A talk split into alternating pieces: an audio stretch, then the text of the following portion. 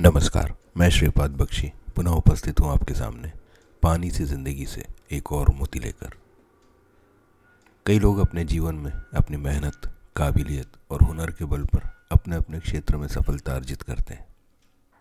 यह सफलता उन्हें ऐसा स्थान दिलाती है कि वहाँ से उन्हें प्रसिद्धि और लोकप्रियता प्राप्त होती है। इसके परिणाम स्वरूप ना सिर्फ उन्हें चाहने वालों की अच्छी संख्या हो जाती है, बल्कि उनके जैसा बनने की चाह रखने वाले और उनके नक्शे कदम पर चलने व उनकी एक एक आदत और चाहत को अपनाने वालों की भी एक बहुत बड़ी तादाद होती है। ऐसे लोगों को हम बोलचाल की भाषा में हीरो कहते हैं, परंतु यहाँ हीरो का मतलब सिर्फ सिनेमा से नहीं होता। यह हीरो राजनीति में भी हो सकता है, खेल में भी, व्यापार में भी या कलाकारी में भी। किसी के लिए एक नौकरी के समय साथ काम किया हुआ कर्मचारी या अधिकारी भी इस श्रेणी में आ सकता है। जो लोग यह हीरो का पद प्राप्त कर लेते हैं, उनके लिए बहुत आवश्यक है कि वे अपने आप को समाज में अपने आचरण और व्यवहार से इस प्रकार पेश करें कि उनको चाहने वाले, उनसे सीखने वाले, उन्हें अपना आदर्श मानने वाले उन्हें देखकर कुछ अनुचित या गलत बातें ना सीखें।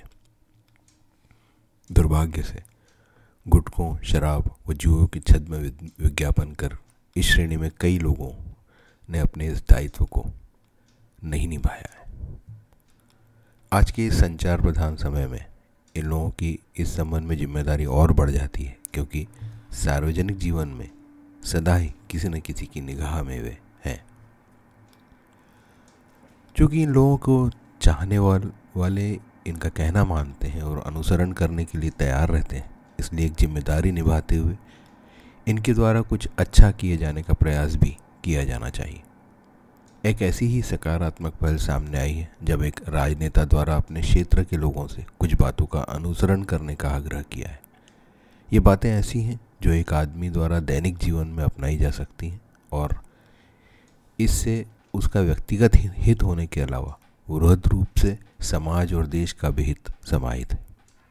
चूँकि राजनीतिक पार्टी के खुलासे से विचारधारा बढ़ जाती है, इसलिए नाम ना लेते हुए उन आग्रहों को आपके समक्ष प्रस्तुत करना चाहता हूँ। इनके संसदीय क्षेत्र के लोगों से जो आग्रह इनके द्वारा किए गए हैं वे हैं: पानी की बचत करें, भुगतान के लिए डिजिटल पद्धति का उपयोग बढ़ाएं, स्वच्छता का ध्यान रखें, स्थानीय व्यवसायों व निर्माताओं को प्रोत्साहन दें, घरेलू पर्यटन को बढ़ावा दें, स्वस्थ कृषि पद्धतियों को अपनाएं, अच्छे व स्वस्थ खानपान को अपनाते हुए मिलेट को खाने में शामिल करें, खेल व योग के माध्यम से तंदुरुस्ती पर ध्यान दें और अंत में अपनों से निर्धन या ज़रूरतमंद लोगों के प्रति दया भाव रखें।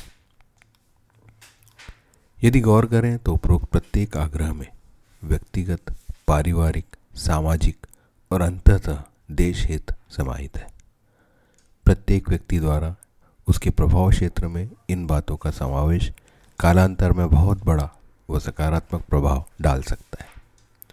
इस बात का सबसे अच्छा उदाहरण हमारे ही देश का इंदौर शहर है, जहाँ राजनीतिक और प्रशासनिक इच्छा शक्ति को एक आम नागरिक का भरपूर प्रतिसाद मिला और इंदौर सबसे स्वच्छ शहरों में से एक है। सभी प्रभावशाली और प्रतिभाशाली महानुभाव द्वारा इस प्रकार के सकारात्मक पहलों को अमल में लाया जाना अपेक्षित है।